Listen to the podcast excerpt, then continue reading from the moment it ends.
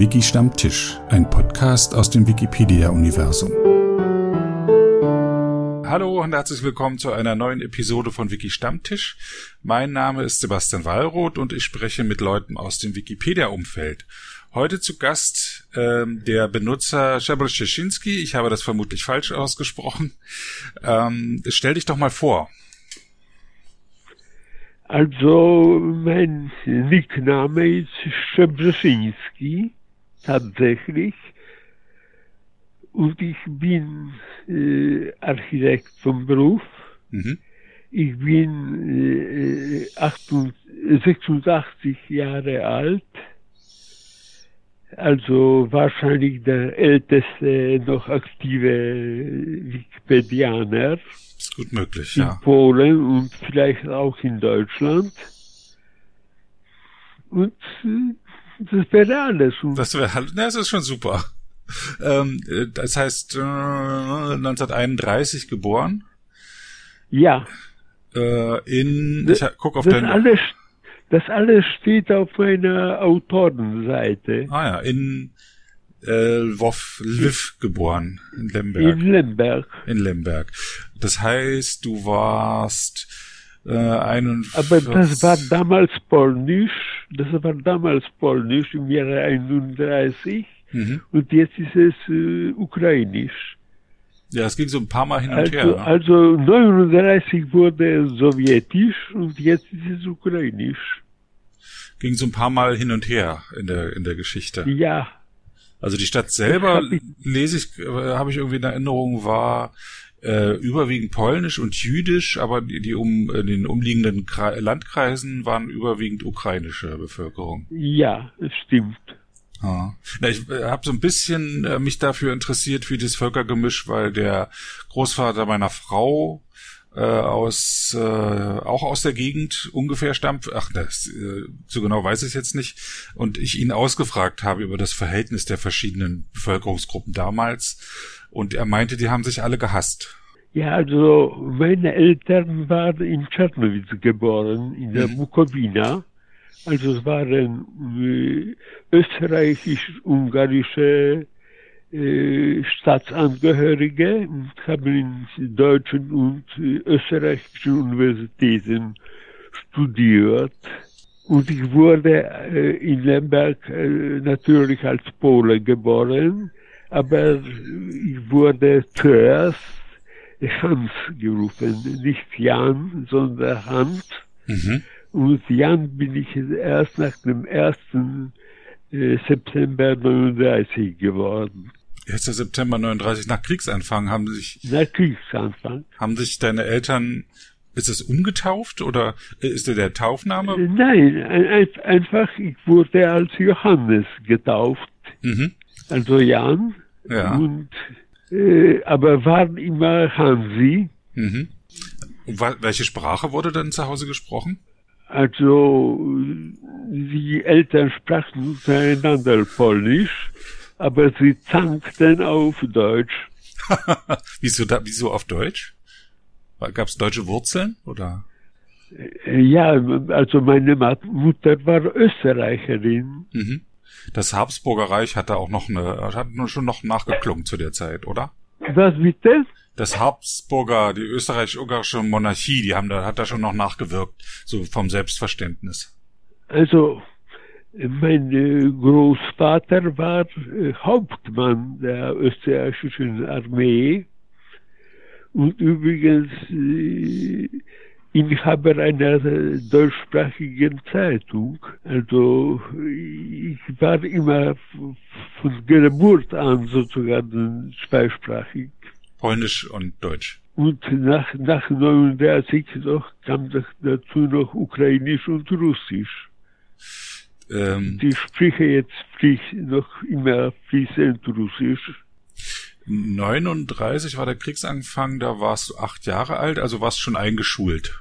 Äh, also ich kam in eine äh, sowjetische Schule. Sowjetische? Da war Polnisch unterrichtet, aber mit ukrainischer und russischer Pflichtsprache. Mhm. Ach, es wurde auf, aber auf Polnisch unterrichtet. Ah ja, okay, aber man musste zusätzlich Ukrainisch und Russisch noch lernen. Jawohl. Aha. Und war das eine, äh, gab es so eine polnische Schule oder war das allgemein dann schon das äh, Unterrichtswesen? Das, das war eine, eine, eine sowjetische Schule, mhm. also eine staatliche Schule. Ach so, okay. Weil ich gucke gerade noch mal in die Geschichte rein. Nee, es war. Und ich war bis äh, äh, bis 45 40 war ich ein Sowjetbürger formell. Mhm. Und dann wurden wir 45 rausgeschmissen. Also, also nochmal, äh, am 1. September 39 hat ja Deutschland Polen angegriffen.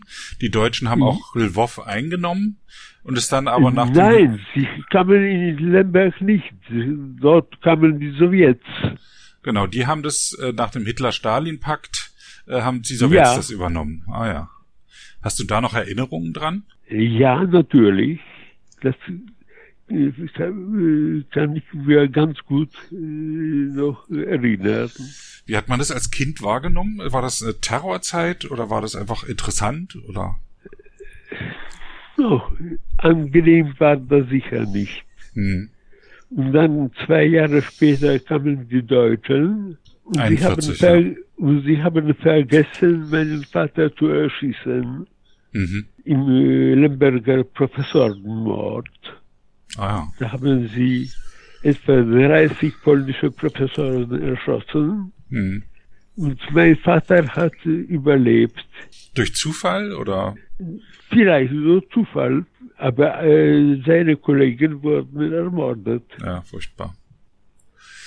Aber der Vater kam nur glücklich. Nur ein deutscher Soldat hat ihm eine goldene Armbanduhr geraubt. Mhm. Ein Kulturträger. Und ging die Schule weiter? Äh, oder gab es richtige Krieg? Nein, nee. gab schon keine Schule. Aber, ich, aber ich hatte zu Hause Meyers Lexikon mhm. und ich las einen Band nach dem anderen und dann haben sie Meyer Lexikon. Mhm. Und dann wurdet ihr mit Kriegsende vertrieben aus Lemberg? Sie wurden vertrieben, kamen zuerst nach Krakau dann nach Warschau. Dann wurde mein Vater Professor an der Warschauer Universität.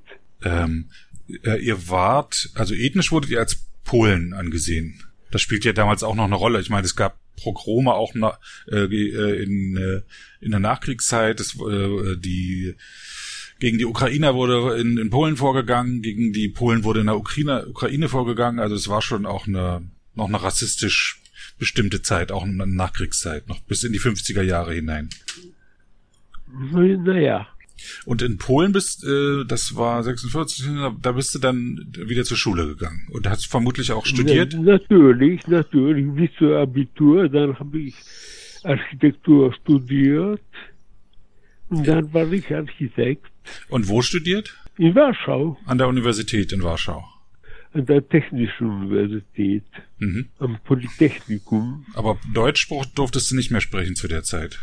Nein, das die deutsche Sprache war sozusagen verpönt. Mhm. Und du hast dann äh, als Architekt gearbeitet in Polen? In Polen, nicht nur in Polen, in Berlin habe ich ein Jahr gelebt und in Strausberg eine PKW-Station, Servicestation gebaut. Äh, wann war das, als du in Berlin gelebt hast? Das war kurz vor, vor der Wende. Also 88. 89. Ich habe doch die, die Wende erlebt und, ah, ja. Bin nach West-Berlin an, der Weidendammer Brücke mhm. durch ein Loch gekrochen.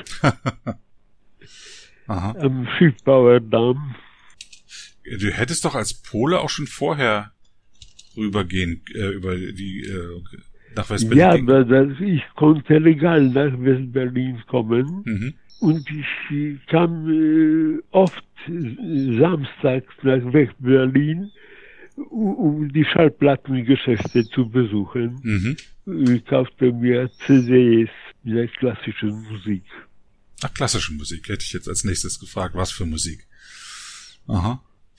Äh, was ähm, du, was hast du gebaut? Sagst du eine PKW-Station? Was ist das? Ein, kann man das nicht vorstellen? In Strausberg? Eine PKW-Servicestation, wo die Autos repariert werden. Ah, also eine, eine Werkstatt. Eine Werkstatt.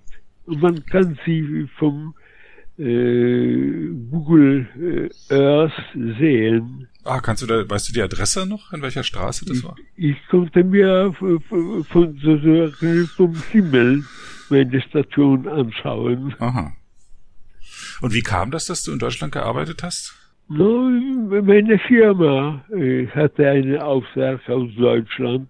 Mhm aus, aus der DDR. Und ich habe auch ein Jahr in Afrika gearbeitet. Aha, und wo da? In Libyen. Ach, in Libyen. Okay, wann war das? Das war äh, etwa äh, im Jahre 80 oder sowas. Mhm. Und was hast du da gebaut?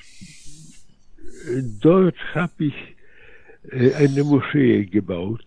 Mhm. Mit einer schönen Kuppel vermutlich. Ich hoffe. er hätte ja auch sein können, dass es eine andere Art von Dach ist, aber Kuppel ist ja immer sehr anspruchsvoll.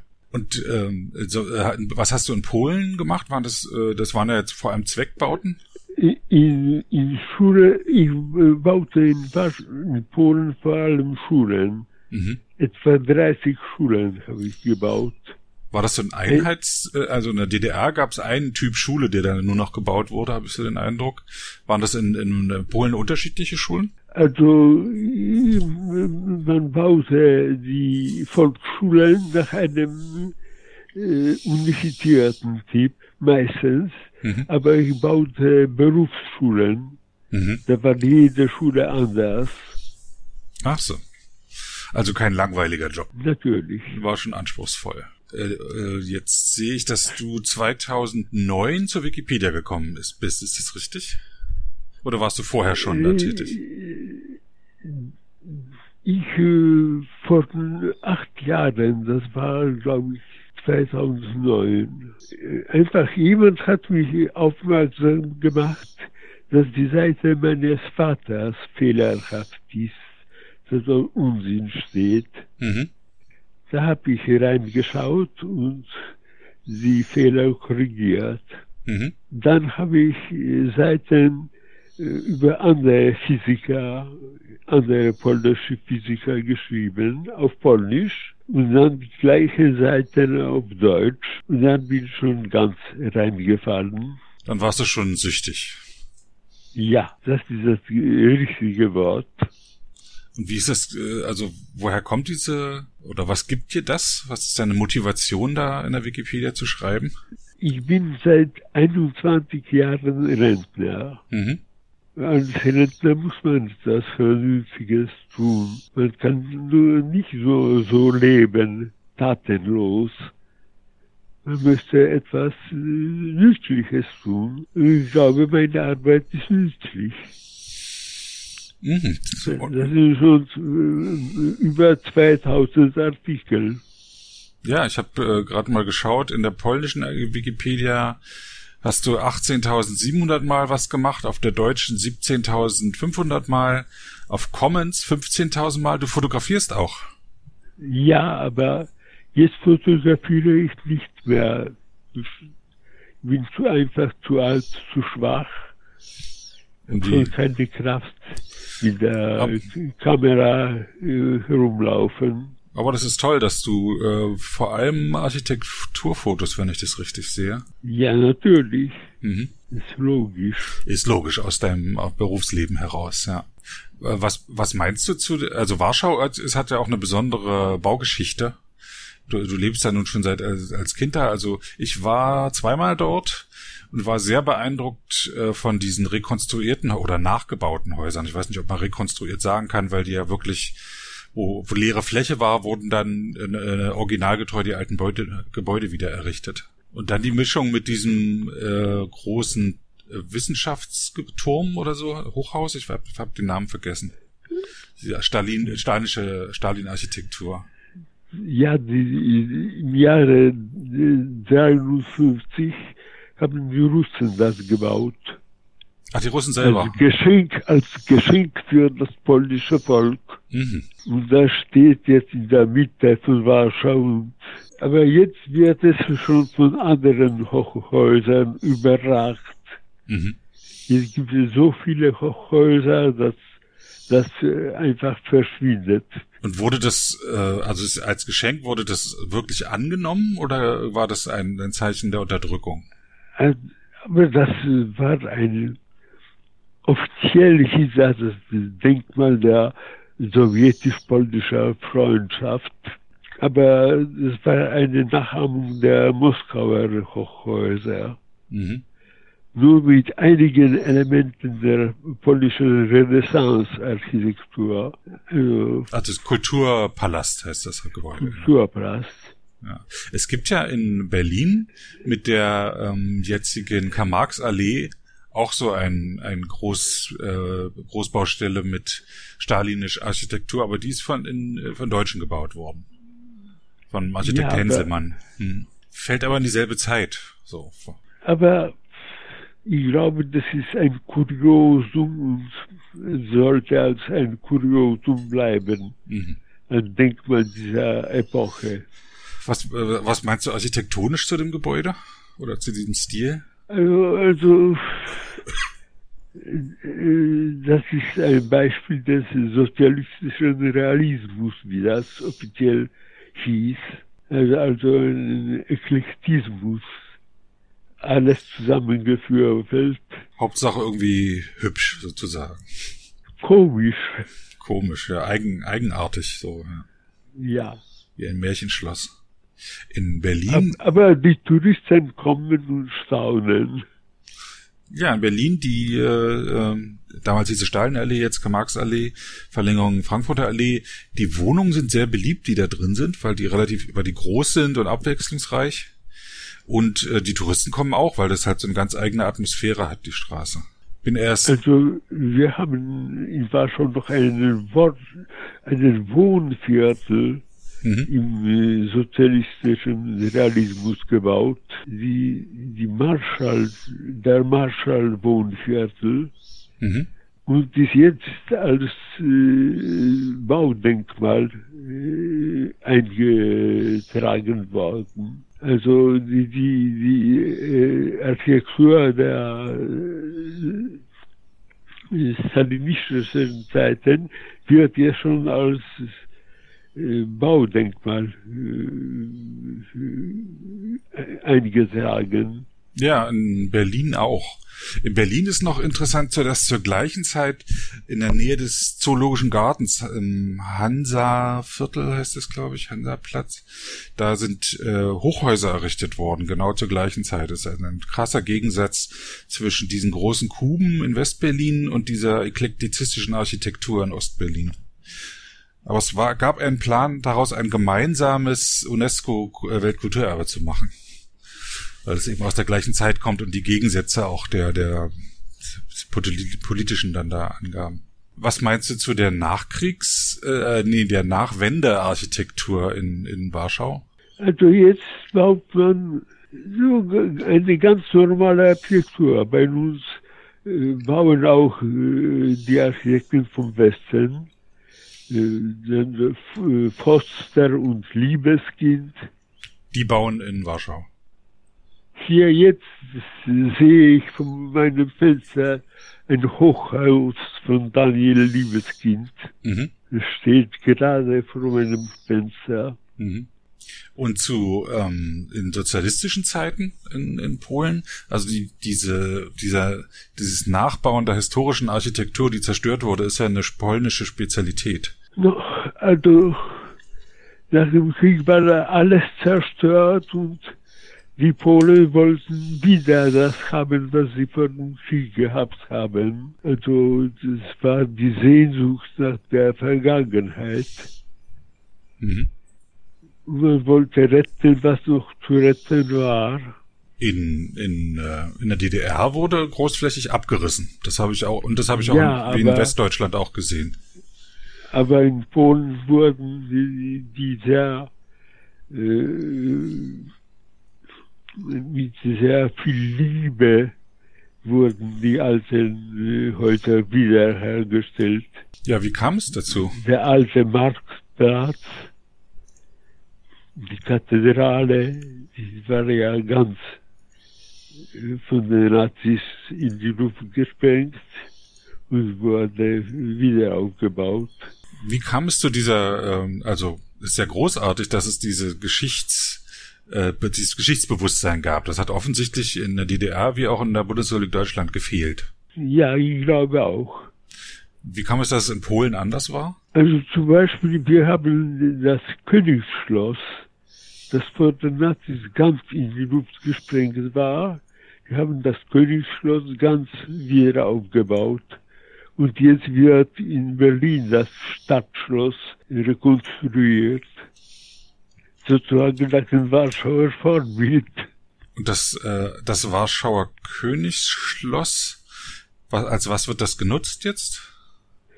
Jetzt ist es ein Museum. Ach, ein Museum. Ach, es wurde, äh, in Berlin ist es ja nur die äußere Fassade, die wiederhergestellt wird, während innen drin das Humboldt-Forum entsteht, ein, auch ein Museum. Ethnolog ja, ethnologisches das weiß Museum. Ich. Mhm. Ein ethnografisches Museum, glaube ich. Ein ethnografisches, ja, genau. Du, du hast ja als Architekt im sozialistischen Polen gelebt. Wie kommt es, dass dort Kirchen und historische Rathäuser und Königsschlösser wieder errichtet wurden? Hat das mit diesen, diesem National, äh, dem Versuch eben der Schaffung eines Nationalbewusstseins zu tun, die sich, dieses Bezug auf die Piasten beispielsweise? Also, das äh, Königsschloss war, äh, ich glaube, 54 äh, in die Luft gesprengt worden und war als ein Ruinenhaufen bis 1970 äh, erhalten. Und die kommunistischen Herrscher wollten das nicht wieder aufbauen. Mhm. Und dann kam zum Machtwechsel, da kam der Edward Gerek zur Macht, der, der Kommunistenführer aus Schlesien. Und er wollte den Warschauer ein Geschenk machen. Er hat befohlen, das Königsschloss soll wieder aufgebaut werden. Mhm. Also war ein Geschenk für die Warschauer. Und Gerek war überhaupt sehr beliebt. Er hat viel Gutes für die Polen getan. Er hat eine Autobahn nach Katowice gebaut eine neue Eisenbahnmagistrale. Das alles hat viel gekostet und dann war er nach zehn Jahren total pleite, mhm. finanziell. Und Polen war überall verschuldet. Aber was gebaut war, das ist geblieben. Ähm, wie hast du die Wendezeit erlebt? Also diese, der Ausnahmezustand des Aufkommens von Solidarność, wie hast du dem gegenübergestanden? Ich musste einfach weiterleben. Wir haben keine Möglichkeit, sich zu wehren. Mhm. Überall standen Tanks und Soldaten waren überall Mhm. Das Volk war einfach sozusagen erstarrt. Das, das Geist, aber jetzt mal also Richtung Wikipedia wieder zurück. Das Geistesleben war ja immer sehr reichhaltig in Polen. Es gab auch eine polnische Enzyklopädie, soviel ich weiß. Ich glaube sogar mehrere, glaube ich, ne? Also gedruckte Enzyklopädien gab es auch in polnischer Sprache. Es gab eine polnische Enzyklopädie in 15 Bänden. Mhm. Sie steht hier gleich hinter meinen Rücken. neben der Meyer-Lexikon. Und wie ist das heute? Gibt es auch noch, wird in Polen immer noch eine Enzyklopädie aufgelegt? In Deutschland sind ja die großen Enzyklopädien ich glaube, alle. Ich glaube, jetzt äh, sind schon alle Enzyklopädien überholt. Ich glaube, dass sogar die britische Enzyklopädie wird nicht mehr gedruckt. Gedruckt wird sie nicht mehr. Online ist sie aber noch verfügbar. Und es ist in Polen dann wahrscheinlich genauso, dass dort ähm, Google und Wikipedia äh, stattdessen benutzt werden. Jedenfalls für allgemein Wissen. Ja, also äh, wenn ich etwas äh, suche, da suche ich nicht äh, in der Enzyklopädie, die ist schon völlig veraltet, sondern in, der, in Google. Da bekommt man sehr schnell die Antwort und man kann wählen zwischen vielen Antworten. Genau. Was sich aber äh, gehalten hat, sind äh, Speziallexika. Äh, also Architekturlexikon, äh, Biologielexikon. Das gibt's in Polen auch noch, oder? Aber ich bin schon sagen, seit 21 Jahren Rentner und jetzt brauche ich schon praktisch nichts. Ah, okay. bin schon ja. nicht im Betrieb. Ähm, hast du eigentlich äh, Kontakt mit anderen Wikipedianern? Nein. Du schreibst so vor, vor dich hin alleine? Ganz alleine. Mhm. Das heißt, ich, ich habe insofern Kontakte, dass mir die deutschen äh, Wikipedianer helfen, korrigieren und ergänzen. Aber nur, ich bin nur in der deutschen Wikipedia äh, jetzt tätig. Noch etwas in der tschechischen, in der ukrainischen. Und der polnischen nicht Aber mehr? vor allem in der deutschen. Und die polnische Wikipedia boykottiere ich jetzt. Aha, und warum? Sie ist jetzt total politisch äh, einseitig. Durch die, äh, durch Wenn man etwas schreibt, was den Regierungen nicht gefällt, wird sofort gestrichen. Tatsächlich, ja.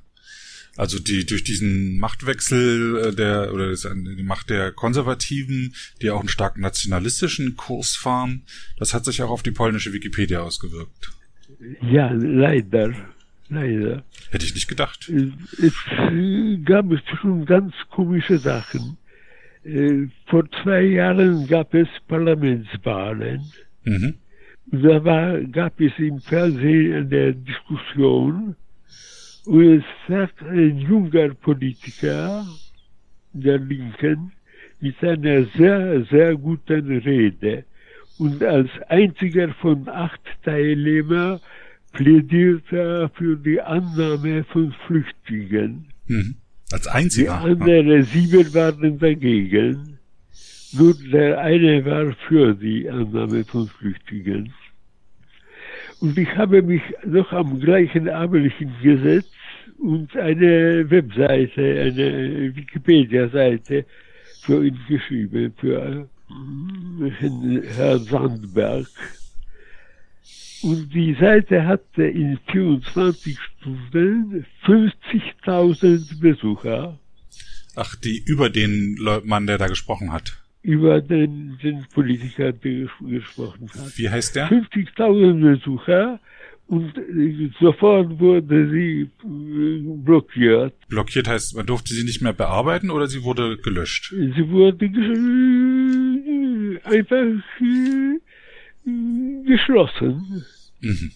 Wie, wie heißt die Seite? Und zwei war, ich habe für sie gekämpft, mhm. aber äh, sie wurde erst nach zwei Wochen, schon nach den Wahlen, wieder geöffnet. Und schon wurde, wurde das, der Satz über die Flüchtlinge gestrichen. Aha. Die Flüchtlinge ist ein Tabuthema in Polen.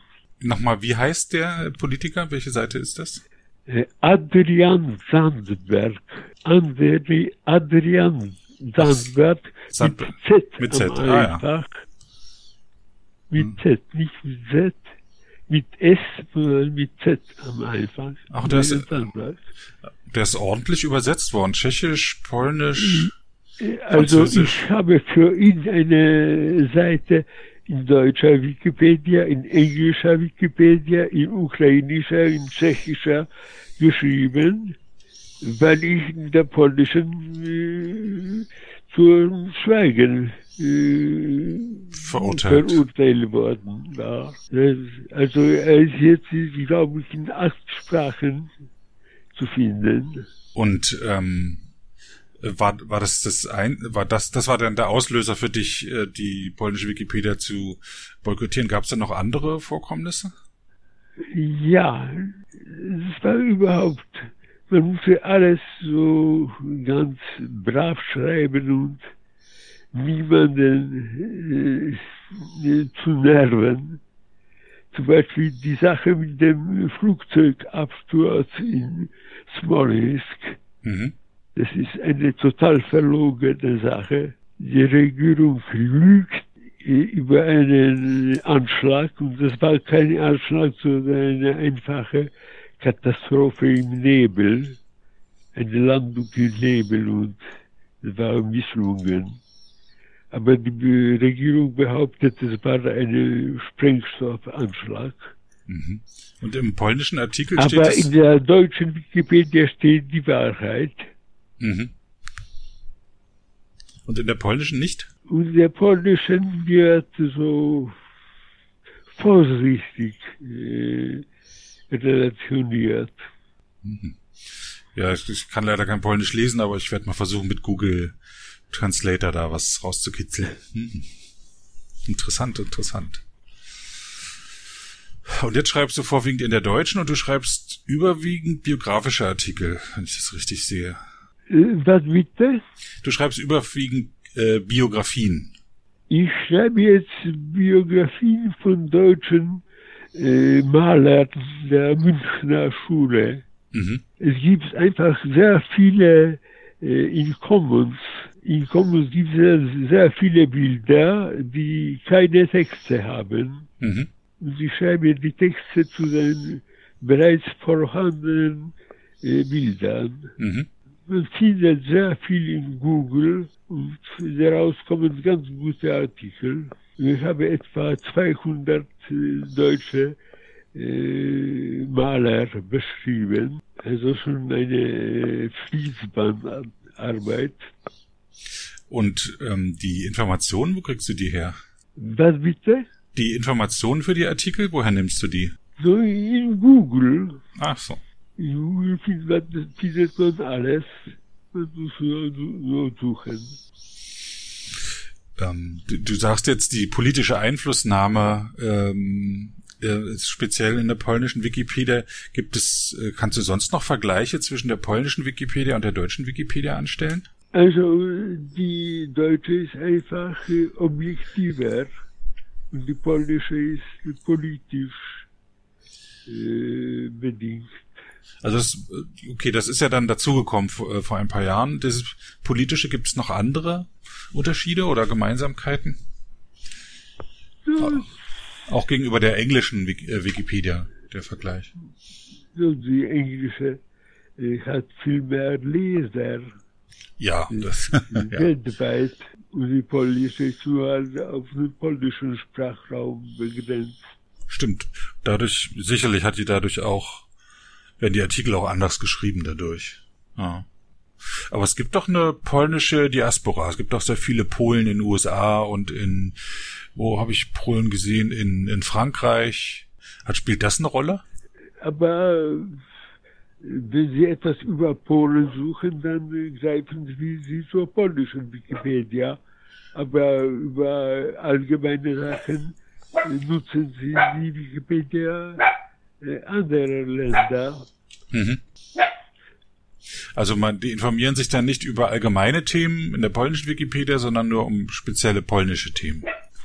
Also ich, als ich noch in der polnischen Wikipedia tätig war, da schrieb ich sehr viele äh, Artikel über die deutsche Kultur. Ich wollte den Polen die deutsche Kultur zeigen und mhm. jetzt versuche ich den Deutschen die polnische Kultur zeigen. Das ist großartig. Zum Beispiel die Baudenkmäler in den polnischen Wetzelgebieten, die von den deutschen Architekten gebaut wurden. Mhm. Die Kirchen, die Schlösser. Das ist großartig. Ähm, die, ähm, die, also ich bin ja an der deutsch-polnischen Grenze aufgewachsen, obwohl sie, solange ich da gelebt habe, geschlossen war. Das war so von 75 bis äh, 89 habe ich da gelebt. Nee, 88. Ähm, und das Verhältnis Deutschland-Polen ist immer noch ein besonderes. Ich war jetzt gerade äh, mehrere Wochen an der deutsch-französischen Grenze. Dort ist der Unterschied, obwohl es auch einen sprachlichen äh, Differenz gibt, eben deutlich geringer als zwischen Deutschland und Polen. Auch kulturell zum Beispiel die der ähm, die Sendung Carambolage ähm, auf dem Sender Arte wo die, äh, wo Deutschland und Frankreich äh, so die Sprache, die Kultur, der Alltag so verglichen wird. Sowas fehlt mir zwischen Deutschland und Polen. Ich finde doch, dass es zu wenig gefördert wird. Was denkst du darüber? Was bitte? Das Verhältnis zwischen, zwischen Deutschland und Polen heute, das wird noch zu wenig irgendwie gefördert. Ich glaube, es ist gar nicht so schlecht. Übrigens hat meine äh, Tochter einen Deutschen geheiratet, wohnt in Berlin und ist ganz damit zufrieden. Mhm. Und ihr Ehemann versuchte Polnisch zu lernen, aber das geht sehr schwierig. Ja, Polnisch ist schwer zu lernen, das, ich, das merke ich gerade. Ich habe zwar Russisch gelernt, das wird man vielleicht als Pole nicht so gern, aber das hilft mir schon, äh, bestimmte Wortstämme so zu erkennen. Naja. Aber Deutsch ist auch, also du hast es ja als Kind auch gelernt, aber Deutsch ist ja auch schwer zu lernen, oder? Glaube, das geht doch. Also meine Tochter spricht ein ganz perfektes Deutsch mhm. Und sie arbeitet als Pressesprecherin in einer deutschen Behörde. Mhm. Also, äh, also sie spricht, spricht ganz akzentfrei und das geht noch. Hast du noch Pläne für deine Arbeit in der Wikipedia? Hast du noch irgendwelche äh, Ziele, die du erreichen willst? Siehst du, in meinem Alter hat man schon keine Pläne. Man lebt von einem Tag zum anderen und ist man nicht, wenn man schlafen geht, dann ist man nicht sicher, ob man am nächsten Tag aufwacht. Mhm. Also ich habe keine Pläne, ich lebe von einem Tag zum anderen. Aber es ist schön, dass du so viel Arbeit machst. Ich finde es großartig, was ich hier so sehe, was du alles schreib, geschrieben hast. Da hast du doch einen großen Fußabdruck hinterlassen. Ja, das, das macht doch Freude, dass man etwas, dass das Leben nicht so äh, ziellos ist, dass man doch Ziele im Leben hat und etwas geschafft hat. Im Hintergrund hat man vorhin auch deine Mitbewohnerin gehört. Ja, die dich vermutlich eine, auch auf, auf Trab hält. Eine, eine Hündin aus dem Hundeasyl mhm. ist schon fünf Jahre bei mir und sie ist jetzt zwölf Jahre alt, aber immer voll Freude, voll Liebe. Wirklich, ohne sie kann ich mir nicht mein Leben vorstellen. Und sie zwingt dich auch täglich rauszugehen, nehme ich an. Was bitte? die zwingt dich auch rauszugehen jeden Tag. Hält dich auf Trab. Naja. Oder macht das jemand anders für dich? Äh, was bitte? Gassi gehen mit, mit deiner Lebensgefährtin. Das, also wir haben Katzen, die wollen ja immer nur drin sein, aber mit einem Hund muss man dann doch täglich raus. Na gut, anyway. Ich danke dir für das äh, interessante Gespräch. Ich habe viel, viel Neues gelernt. Na, interessant war das nicht, aber. Och, ich finde schon. Mir hat's gefallen. Ich hatte nichts Interessantes zu erzählen. Das mögen die Hörer dann be beurteilen. Vielleicht. Das ja. müsste ich hoffen. Hast du noch eine Botschaft an die Zuhörer? Irgendetwas, was du ihnen sagen möchtest zu Wikipedia oder allgemein? Also ich, ich hoffe, dass die Wikipedia Jahrhunderte, Jahre, Jahrhunderte überdauert und immer eine Quelle für Wissen bleibt. Mhm. Es nicht ein, nur eine Episode ist, sondern dass es etwas Dauerhaftes. Mhm. Wenn du ähm, König der Wikipedia wärst, was, was wäre deine erste Anordnung? Was würdest du befehlen? Alles soll so bleiben, wie es ist. Alles ist großartig. Sehr schön. Dann danke ich dir. Äh, einen schönen Gruß nach Warschau. Dankeschön. Alles Gute. Dir auch. Noch einen schönen Tag. Wiederhören. Tschüss. Zum Abschluss spiele ich das Stück Kochanie von einem Orchestra Polska von einer uralten Columbia Schallplatte digitalisiert und äh, als Reminiszenz sozusagen an die Jugendzeit des Benutzers, mit dem ich heute sprechen durfte.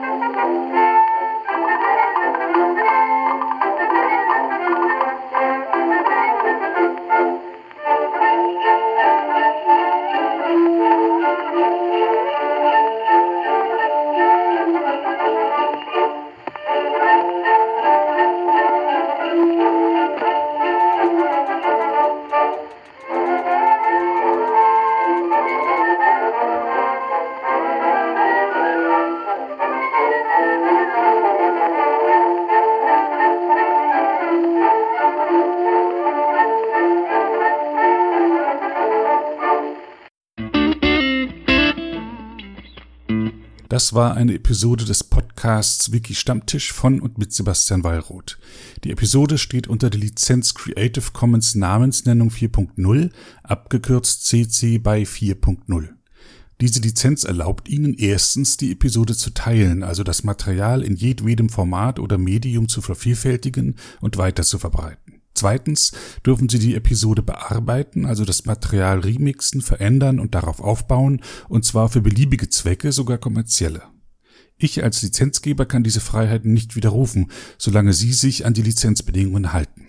Die Lizenzbedingungen lauten, erstens, Sie müssen als Urhebernamen Wiki Stammtisch, Sebastian Wallroth angeben. Zweitens, Sie müssen die Lizenz CC BY 4.0 angeben. Drittens müssen Sie, wenn möglich, einen Link zur Lizenz beifügen. Viertens müssen Sie angeben, ob Änderungen vorgenommen wurden. Fünftens dürfen Sie diese Angaben in jeder angemessenen Art und Weise machen, allerdings nicht so, dass der Eindruck entsteht, dass ich als Lizenzgeber gerade Sie oder Ihre Nutzung besonders unterstützte. Zuletzt dürfen Sie sechstens keine zusätzlichen Klauseln oder technischen Verfahren einsetzen, die anderen rechtlich irgendetwas untersagen, was diese Lizenz erlaubt.